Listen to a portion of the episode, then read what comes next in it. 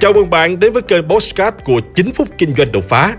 Trong chiếc mục Postcard này, chúng ta sẽ cùng trao đổi với nhau về những chủ đề liên quan đến các lĩnh vực kinh doanh, đầu tư, marketing, bán hàng, phát triển bản thân, với mục đích giúp nhau để cùng nhau kiến tạo thành công bền vững và xây dựng cuộc sống hạnh phúc viên mãn.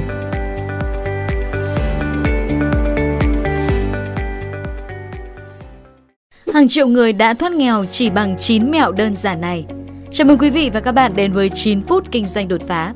Thưa quý vị, sự khác biệt cơ bản giữa người giàu và người nghèo không nằm ở mức thu nhập mà nằm ở thói quen sinh hoạt và cách tiêu tiền của họ. Vì vậy tiêu tiền là một nghệ thuật sống mà đỉnh cao của nghệ thuật đó chính là tạo cho mình một cuộc sống thoải mái, hạnh phúc nhưng vẫn có thể giúp bạn tiết kiệm và gia tăng tài sản mỗi ngày. Bí quyết của nghệ thuật sống đó chỉ gói gọn trong 9 mẹo vô cùng đơn giản sau đây. Bạn càng biết sớm bao nhiêu, càng thành công và giàu có bấy nhiêu. Thứ nhất, đặt tên và giao nhiệm vụ cho tiền của bạn.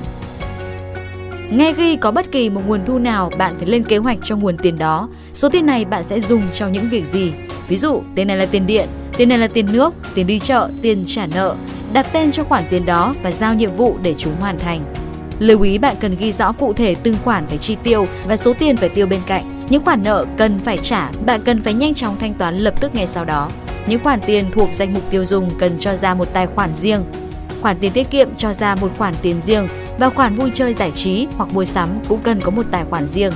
Khi bạn tách bạch được cụ thể từng khoản chi tiêu như vậy, bạn sẽ không rơi vào trường hợp tiêu lẹn và tiền của các khoản khác, đồng thời sẽ có cách để điều tiết chi tiêu hợp lý hơn. 2. Tìm thú vui giải trí miễn phí không nhất thiết cứ phải đi xem phim, đi uống cà phê, đi ăn trà sữa, đi mua sắm để giải trí. Những thú vui này mặc dù rất hấp dẫn nhưng lại đốt của bạn rất nhiều tiền.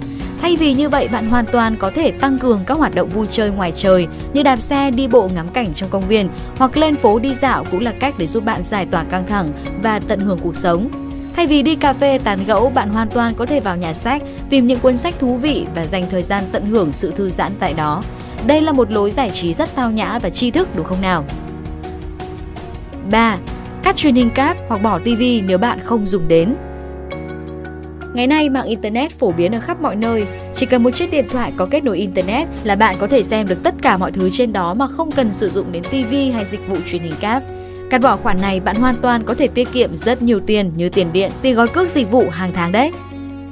4. Bán lại những món đồ không cần thiết. Thanh lý đồ 3 tháng một lần là cách tốt nhất để bạn dọn dẹp lại không gian sống của bạn. Lựa ra những món đồ bạn không dùng tới và bán thanh lý ở các group trên mạng xã hội. Với những bộ trang phục, túi sách, giày dép, phụ kiện còn mới nhưng bạn không thích sử dụng nữa, bạn hoàn toàn có thể thanh lý bớt để mua những bộ đồ mới về. Cách này vừa giúp bạn giải phóng đống quần áo mặc 3 năm không hết, vừa giúp bạn có thêm tiền để mua đồ mới đúng không nào? Đừng thấy tiếc vì vật phẩm chỉ bán được giá rẻ mà tiếp tục để trong nhà, vừa tốn diện tích vừa không sử dụng đến. Trong một số trường hợp, thông qua các mạng lưới mua bán thanh lý, bạn còn có thể tiếp cận được rất nhiều sản phẩm hữu ích với chất lượng tốt, có giá cả rất phải chăng nữa đó. 5. Học cách quản lý tiền bạc Bạn không quan tâm tới tiền bạc thì chúng sẽ bỏ bạn mà đi. Học cách quản lý càng sớm thì nguồn tài chính của bạn càng trở nên khoa học hơn. Lập kế hoạch chi tiêu thích hợp để cân bằng giữa nguồn thu nhập với các khoản phải chi tiêu. Nếu nhu cầu chi tiêu vượt quá số tiền đang có, bạn phải tìm cách nâng cao thu nhập đầu vào hoặc là cắt giảm các khoản chi tiêu không cần thiết. Khi quản lý chi tiêu hiệu quả, bạn sẽ có thể dư ra rất nhiều khoản tiền rảnh rỗi, là nguồn tài sản tích lũy để đầu tư hoặc gửi tiết kiệm. 6. Lập các nhóm mua chung với bạn bè, người thân. Bây giờ đi mua đồ với số lượng lớn cũng có lợi hơn so với việc mua đồ với số lượng nhỏ. Để giảm thiểu chi phí một cách hiệu quả, bạn cũng có thể lập nhóm mua chung với người quen xung quanh. Chẳng hạn, Hai nhà là hàng xóm có thể cùng nhau mua các vật dụng hàng ngày như kem đánh răng, bàn chải, bột giặt, dầu gội, dầu xả, xà phòng, giấy vệ sinh theo lốc to, thường được bán với giá rẻ hơn là mua từng sản phẩm riêng lẻ. Sau đó mọi người sẽ chia đôi với nhau để giảm chi phí. Hoặc khi đi mua thực phẩm, họ cũng có thể mua nhiều hơn khẩu phần ăn của gia đình mình, sau đó chia sẻ với người quen.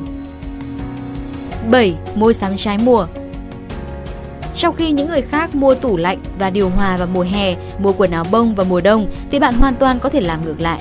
Ví dụ, thời điểm lý tưởng nhất để sắm đồ mùa đông đó là cuối đông và đồ mùa hè là cuối hè. Tất nhiên, chúng ta cũng cần quan tâm đến chất lượng và thời hạn sử dụng của các sản phẩm khi mua sắm trái mùa để chắc chắn rằng sản phẩm đó tốt và bạn cần sản phẩm đó chứ không phải mua vì giá rẻ. Tốt nhất chỉ nên áp dụng với những sản phẩm có thể sử dụng lâu dài. 8. Tái sử dụng đồ cũ có rất nhiều bộ quần áo cũ sờn rách một vết nhỏ nhưng mọi người đã không thể mặc được nữa.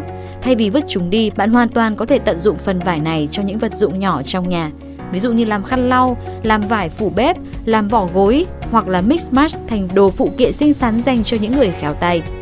Tương tự như vậy, bạn có thể tìm ra cách tận dụng rất nhiều món đồ cũ khác nhau trong nhà, cho chúng một nhiệm vụ và vị trí khác hữu ích hơn. Bằng cách này, chúng ta vừa hạn chế rác thải ra môi trường, vừa có thể giảm bớt một số chi phí không cần thiết. 9. Một lối sống lành mạnh Không có chi phí nào đắt đỏ như chi phí dành cho sức khỏe, Do đó, khi ngày một trưởng thành và ý thức được tầm quan trọng của sức khỏe, chúng ta hãy duy trì một lối sống lành mạnh cho bản thân. Chẳng hạn như dành ra 30 phút mỗi ngày để tập thể dục, không bao giờ thức khuya, luôn ngủ đủ giấc, hạn chế ăn ngoài và giảm thiểu lượng đường nạp vào cơ thể. Điều này không chỉ có thể duy trì hoặc cải thiện sức khỏe, giảm chi phí y tế mà còn trực tiếp giảm chi tiêu cho thực phẩm, các loại thuốc thang. Vâng, sau khi nghe xong 9 mẹo này, bạn có thấy nó vô cùng đơn giản nhưng lại rất hữu ích không? Hãy áp dụng ngay 9 mẹo này để có cuộc sống thoải mái, dư giả và hạnh phúc hơn nhé. Hãy like và chia sẻ podcast này để nó có thể tiếp cận và giúp ích cho nhiều người hơn nữa. Đồng thời nhấn vào nút theo dõi kênh podcast của tôi để nghe thêm nhiều nội dung hấp dẫn khác. Cảm ơn bạn đã dành thời gian lắng nghe. Chúc bạn thành công và hẹn gặp lại bạn trong những chủ đề tiếp theo.